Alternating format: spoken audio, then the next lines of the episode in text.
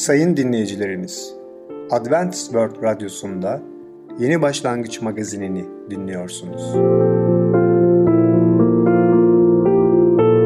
Sayın dinleyicimiz, ben Ketrin Akpınar, Adventist World Radyosu Yeni Başlangıç magazinine hoş geldiniz.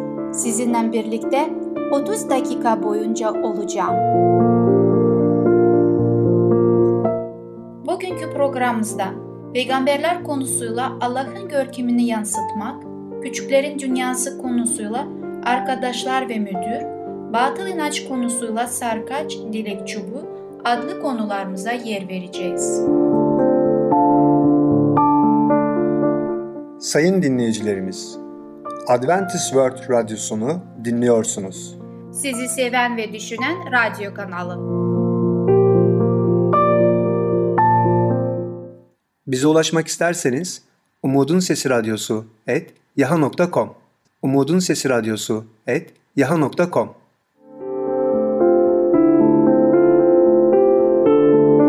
Şimdi programımızda Allah'ın görkemini yansıtmak adlı konumuzu dinleyeceksiniz.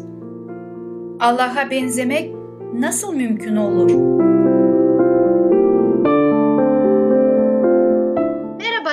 Sevgili dinleyiciler, ben Ketrin ve Tamer sizlerle birlikteyiz.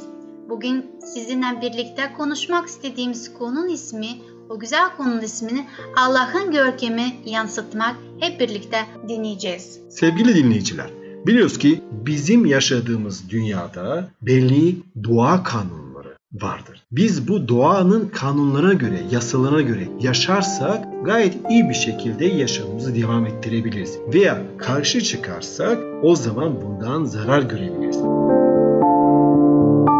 Mesela düşünün bir tsunami geliyor karşımızda. Bir tsunami oluşuyor ve tsunami'nin doğrultusunda biliyoruz ki dev dalgalar karaya doğru geliyor. Ama biz bu dev dalgalara karşı korunmazsak böyle lay lay lom ellerimiz ceplerimizde böyle denize doğru yürürsek o zaman biz bu yasaların ve doğanın kanunlara karşı çıkıp zarar da görebiliriz. Hatta hayatlarımızdan da yaşamlarımızdan da olabiliriz. Aynı şekilde Yüce Allah da Adem ve Havva'yı yarattığında onlara da çok kolay bir prensip verdi. Çok kolay bir sınav verdi. Biliyoruz ki bizim okullarda, öğrenci yıllarımızda birçok sınava girmişizdir ve birçok testlerden, sınavlardan geçmişiz. Yüce Allah Adem ve Hava'dan tek bir sınav istedi. Tek bir soru ortaya koydu. Şu ağaçtan yemeyeceksin. Çok basit geliyor kulağınıza değil mi? O ağacın meyvesini yeme dedi Yüce Allah. Bu buyruğa karşı gelmenin sonucu da belliydi. Yüce Allah onları uyarmıştı. Ne demişti? İnsan ölecekti. Demek ki ölümü daha sonra ayrıntılı biçimde tabii ki kelamımızda ve kutsal kitaptaki ayetleri alıp tartışacağız, inceleyeceğiz. Bu olaya baktığımız zaman da şunu görmekteyiz ki bu ağaç sayesinde insan ayarlanmış bir insan değildi. Yani bizi bir robottan ayırıyordu. İnsanın yemek ya da yememek, itaat etmek ya da itaat etmeme gibi bir seçeneği vardı. Bu seçenek sayesinde Adem ve Hava yalnızca programlandığı gibi davranan androidlerden ayrılıyordu.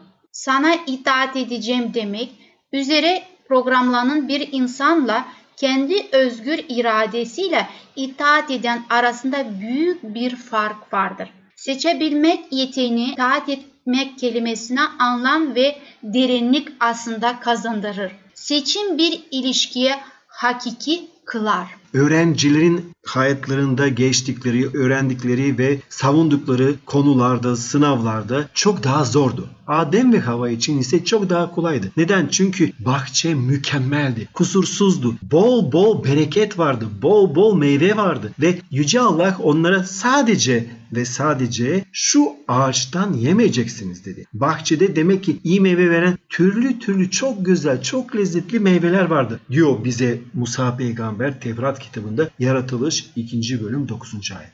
Burada da bir şey daha söylemek istiyorum. Allah ilk Adem'le Hava'yı yarattığı zaman onlara sadece sevgiyi, güzelliği ve her şeyi mutlu edecek vermişti. Ve Adem'le Hava günahı ve nasıl bir şey oldu, kötülüğünü tatmalarına kendi tarafından müsaade etmedi. Burada da baktığımızda şunu görmekteyiz ki Rab bizi ne kadar sevdiğini görüyoruz. Ama ilk çift tabii ki bu konuda nasıl kararını verdiğini hepimiz maalesef ve maalesef üzülerek farkındayız ve bilmekteyiz. Allah kendi yüceliğini için aslında ilk çifti yarattı. Onları bir günah işlemesi için bu dünyaya getirmedi. Onların kötülüğe hazırlamadı. Onun amacıydı bizim burada sürünmemiz, canımız yansın, yaşlanmamız ve ölmemiz için Allah'ın hiçbir zaman böyle bir niyeti yoktu. Ama biz insanlar tabii ki bilmediğimiz için bu seçeneği yapmış olduk ve bu seçenek malum oldu. Sadece Adem'le Hava'ya değil bizlere kadar günümüze kadar gelmiş oldu ve biz hala bunu maalesef şunu diyerek söylüyorum. Farkındayız ki bizim için kendimize geldiği zaman bir sorun, bir problem, bir canımız acıdığı zaman biz üzülüyoruz. Ama bunu farkında yap olarak başkalarına da yapmaktayız. Ve Tanrı şöyle diyor. Adem ve Hava'ya bir seçenek sunmak zorundaydı.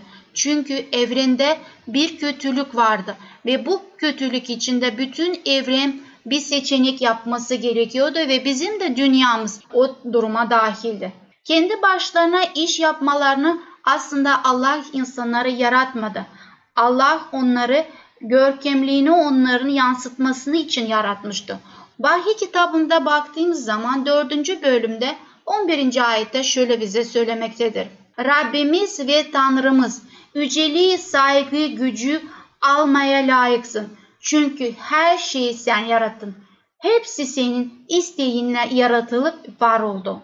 Sevgili dinleyiciler, biliyoruz ki bir oğul babasına itaat ederse, sözünü yerine getirirse o zaman babasına saygı göstermiş oluyor ve ayrıca de babasını yüceltmiş oluyor.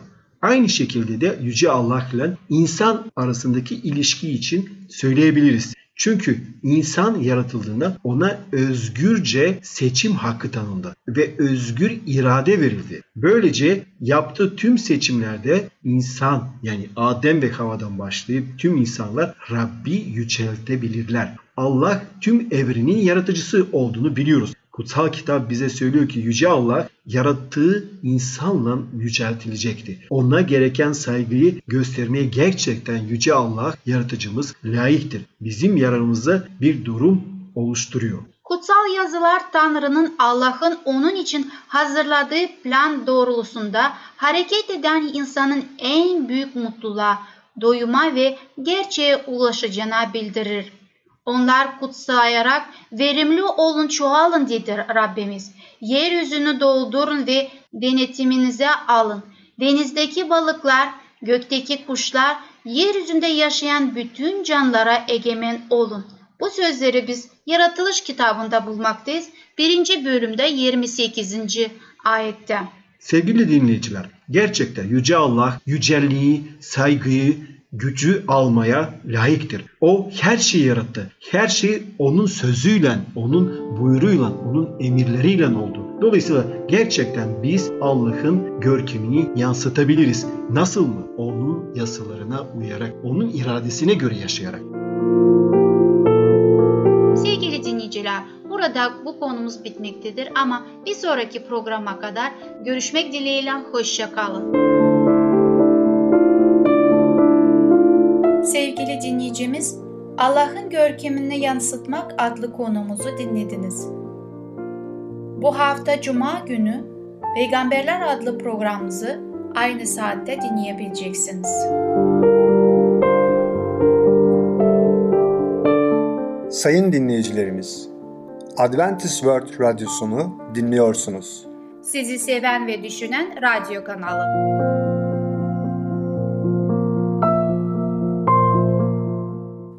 Bize ulaşmak isterseniz Umutun Sesi Radyosu et yaha.com Umutun Sesi Radyosu et yaha.com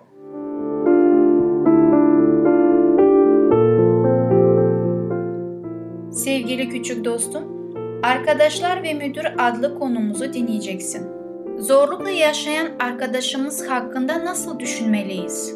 Müdürümüz nasıl biri?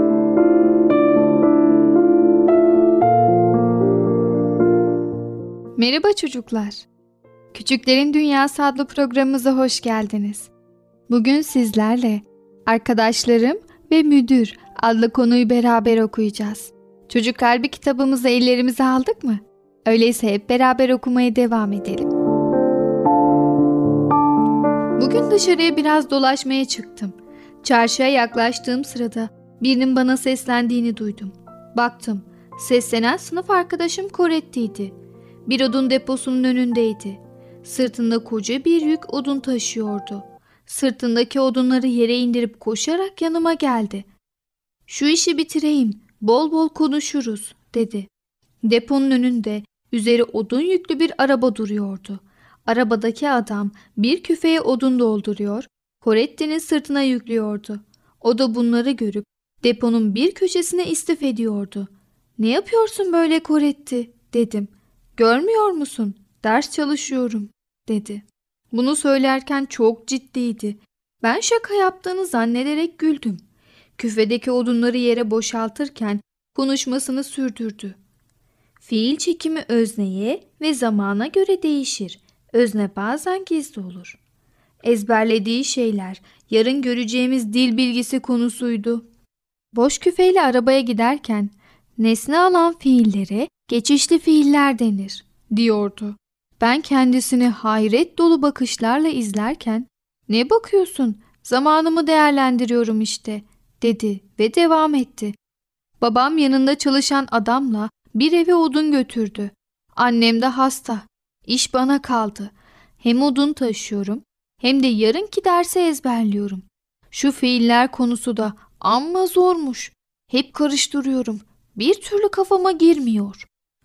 Sonra odun küfesini sırtına alırken arabacıya seslendi. Babam akşam eve dönerken paranı verir. Haydi güle güle. Küfeyi boşaltırken bir yandan da benimle sohbet ediyordu. Bugün doğru dürüst zaman bulup ders çalışamadım. Tam ödevimi yazmaya başlamıştım ki biri odun almaya geldi.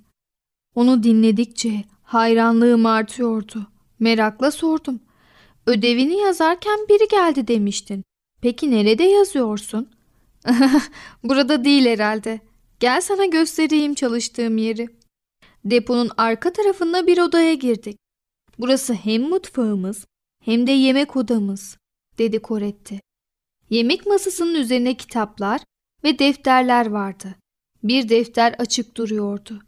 O sırada dışarıdan bir kadın çıra almak için dükkana girdi. Bizimki çıraları tartıp kadına verdi. Parasını alıp satış defterine işledi. Odadan içeri girerken Koretti bağırdı. Eyvah çaydanlık taşmış. Anneme çay yapıyordum da. Koretti beni içeride yatan hasta annesiyle tanıştırdı. Kadın ziyaretimden çok memnun olduğunu söyledi ve bana teşekkür etti. Annesine çay servisi yaptıktan sonra Koretti bana döndü. Dersini erkenden yapıp gezmeye çıkabildiğin için çok şanslısın, dedi. Koretti bana şanslı çocuk demişti. Hayır arkadaşım hayır, şanslı olan sensin.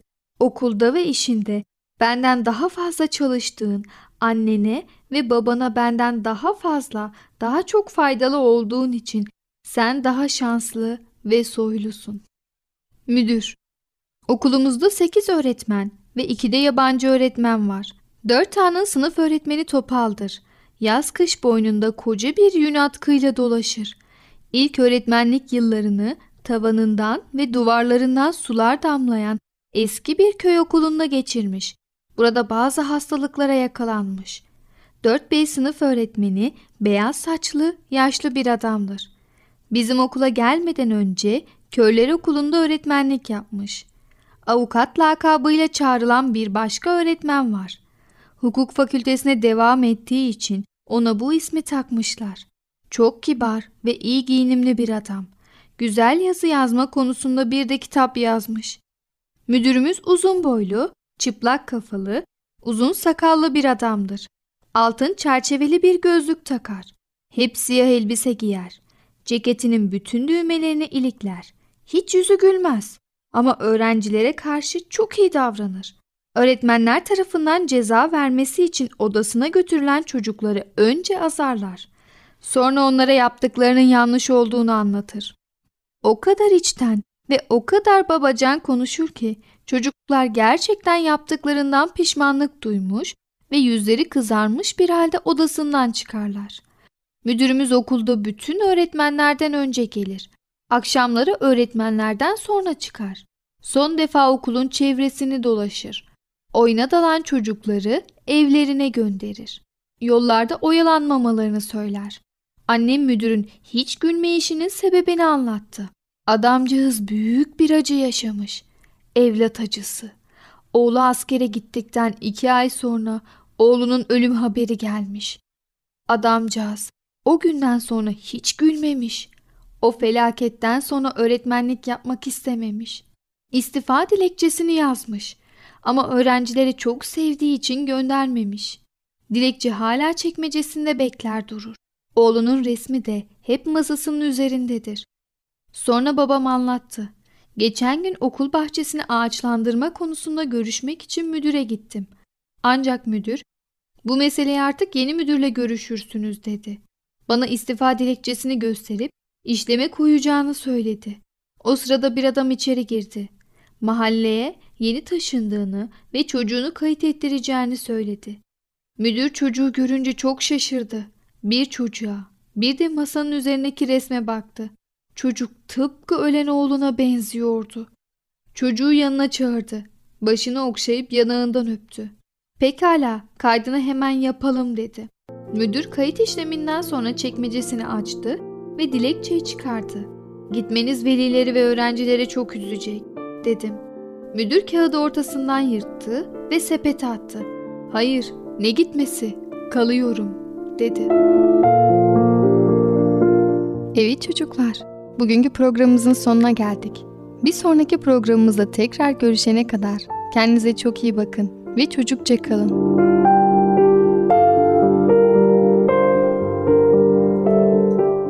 Sevgili arkadaşım, Arkadaşlar ve Müdür adlı konumuzu dinledin. Bu hafta Perşembe günü Küçüklerin Dünyası programımızı aynı saatte dinleyebileceksin.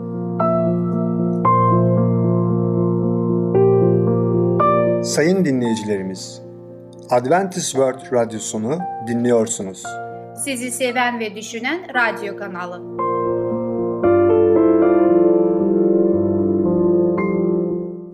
Bize ulaşmak isterseniz Umutun Sesi Radyosu et yaha.com Umutun Sesi Radyosu et yaha.com Şimdi programımızda Sarkaç Dilek Çubuğu adlı konumuzu dinleyeceksiniz. Bunlar gerçekten batıl inanç mıdır? Hayat hikayemizi dinlemeye devam edeceğiz. Merhaba sayın dinleyicim. Batıl İnanç adlı programa hoş geldin. Ben Ketrin. Sizinle birlikte bakmak istediğim konu hakkında sarkaç ve dilek çubuğu. Bu konuyu daha önceki programımızda bakmaya başlamıştık ve bugünkü konumuzda da bu konu hakkında bakmaya devam edeceğiz. Kim yön çubuğu kullanarak Allah'ın rakibini dikkate alırsa bunun için bir bedel ödemek zorundadır. Sevgili dinleyicim, intihar etme düşüncesi, melankolizm, ibadet etmeye karşı isteksizlik ve buna benzer şeyler Allah'tan gelen olaylar değildir. Bunların da kökeni İsa'nın belirtileri gibi ezelden beri insan katili olan şeytandır. Müjdede Allah'ın beni tüm rahatsızlıklarımdan kurtarabileceğini belirtilmişti. Yön çubuğu en fazla su bulmak için kullanmaktadır. Bunun yanında hastalıkların teşhisinde ve tedavi olmakların yardımında da kullanmaktadır. Üstüne basarak diyorum ki yön çubuğu şeytanın koleksiyon örneklerindedir. Arkasına ustaca saklandığı bir maskedir. Şeytan vaat ettiği yardım tekliflerini öyle keşif bir sis tabakası içinde sunmaktadır ki bu karanlık şeylere ışığın sızmasını engellemektedir. Bu durumda sadece kutsal ruh her kişiye kendisini tanımasını sağlayabilecek ve son noktasında kadar bu şeylerin şeytansal kökenli olduğunu gösterecektir. Tabii ki bunu sorabilirsiniz. Biz bu durumdan nasıl kurtulabiliriz ve duamız nasıl olmalıdır? Tabii ki Allah'ın yönüne çıkarak ümitle şunu dileyebiliriz. Ulu Allah'ım, kutsal ruhun ile yaşamdaki günahları görmemi ve sonra İsa'da İsa aracılığıyla günahlarım affedilmesini sağla. Amin. Yaşayan Allah bu yakarışımızı bizi sevdiği için ve bize gerçekten yardım etmek istediği için mutlaka duyacaktır. Sizlere yön çubuğu kullanan bir kişinin öyküsünü anlatmak istiyorum. Yön çubuğunu kullanma konusunda uzman birisi bana yaşadıklarını anlatmıştı. 12 yaşındayken ailesinin çiftliğinde bir su kuyusu açmak istemişlerdi. Bir yön çubukçusu da damarı bulmak için görevlendirildi. Kız bu adama merakla bakmıştı. Çubuğun bazı yerlerde havaya kalkmasından çok etkilenmişti. Kendisi de bu çubuğun kullanmak istemişti. Adam da ona bu yeteneği aşılamıştı. Kız çok sevinmişti. Günden güne bu yeteneği geliştiriyordu. Yıllar sonra yön çubuğunu kullanma yeteneğini de daha da geliştirdi. Artık su damarlarını bulmak için her evi inşaatı öncesinden veya çeşme yerini belirtmesinden çağrılır olmuştu. Tanınmış biri haline gelmişti. Onun tavsiyesi üzerine insanların yatarken tehlikeli ve sağlığa zararlı ışınlardan etkilenmeleri için yattıkları yerleri değiştiriliyordu. Toprak altı ve su ışınların engellenmesi için belirli yerlere koruyucu aletler yerleştiriliyordu. Sonra bu bayan evlendi. Yıllar sonra bayan ve kocası bir müjdeleme toplantısına davet edildiler. Orada Allah'ın İsa Mesih'in hakkında öğrenmiş oldular. Kurtarıcımız ve günahlarımızı affeden kişi olan İsa Mesih'in müjdesini dinlediler. Çok duygulandılar. Her ikisi de bilinçli bir seçimle yaşamalarını İsa'ya adamaya karar verdiler. Artık gerçek biriler İsa Mesih'i takipçileri olmuşlardı. Bu andan itibaren bayan her gün Allah'ın yön çubuğuyla birçok insana yardım edebileceği için şükrediyordu. Onun için bu yetenek Allah'ın bir lütfuydu diye düşünüyordu. İsa Mesih takipçisi olmaya kabul ettikten sonra kocası yön çubuğu konusunda şüpheye düştü. Bu gücün arkasında neyip olup bittiğini öğrenmek istiyordu. Diğer imanların da katılımıyla bir yön çubukçusunu getirdiler. Ona bir tarlada su damarı bulmasını söylediler. Belirli bir yerde çubuk havaya kalkmıştı. Tam emin olmak için adamdan altı kez aynı yolda gitmesini söylediler. Her seferinde de çubuk hep aynı yerde hareket etmişti. Diğer imanlı iki adam bir çalılığın arkasına geçtiler ve Allah'a Yüce Allah'ım senden açık bir yanıt bekliyoruz. Eğer bu çubuğun arkasında senin kudretin yoksa o zaman bu çubuk görevini yapmasın. Ve amin diyerek dua ettiler. Bu kısa duadan hemen sonra adamdan yine aynı yoldan bir kez daha gitmesini istediler. Bu kez çubuk önceden belirlenen yerde hareketsiz kalmıştı. Adam denemelerini yenilemesine rağmen tüm çabaları boşunaydı. Çubuk hiç hareket etmiyordu. Bunun üzerine şöyle dedi. Buna hiçbir anlam veremiyorum. Böyle bir şey başıma hiç gelmemişti. Çubuğun önceden belirlenmiş olan yerde neden hareket etmediğini hiçbir açıklama getiremiyorum. Daha önce dua etmiş olan imanlar olayı ona aktardılar ve Allah'ın bizim sorunumuza açık ve net bir yanıt verdi dediler. Bu olayı profesyonelce bu işleriyle uğraşan bayana da anlattılar. Ama o inanmak istemiyordu. Onun için yön çubuğu Allah'ın bir armağanıydı ve bu armağan için Allah'a her gün teşekkür ediyordu. Birkaç hafta sonra bayanı arkadaşı ziyaret etti ve eski tanımış yön çubuğu kullanan birisinin yaşadıklarını anlattı. Bu yaşlı kadın ölüm yatağındaydı ve yatağında kara bir nesnenin ona görünüp kısık bir sesle "Sen benim malımsın." demesinden beri büyük bir huzursuzluk içindeydi. Sevgili dinleyici, sen de bizzat bu hikayenin şahidi oldun. Evet, bu hikayenin devamını bir sonraki programımızda konumuzda devam edeceğim. Hoşça kalın. Sevgili dinleyicimiz, Sarkaç Dilek Çubuğu adlı konumuzu dinlediniz. Gelecek hafta pazartesi günü Batıl İnançlar adlı programımızı aynı saatte dinleyebileceksiniz. Sayın dinleyicilerimiz, Adventist World Radyosunu dinliyorsunuz. Sizi seven ve düşünen radyo kanalı. Bize ulaşmak isterseniz Umutun Sesi Radyosu et yaha.com Umutun Sesi Radyosu et yaha.com Sevgili dinleyicim, gelecek programımızda yer vereceğimiz konular Zenginliğin sırrı, sınıf arkadaşım ve satıcı, falafel. Bugünkü programımız sona erdi. Bizi dinlediğiniz için teşekkürler. Bir sonraki programa kadar görüşmek dileğiyle, hoşça kalın.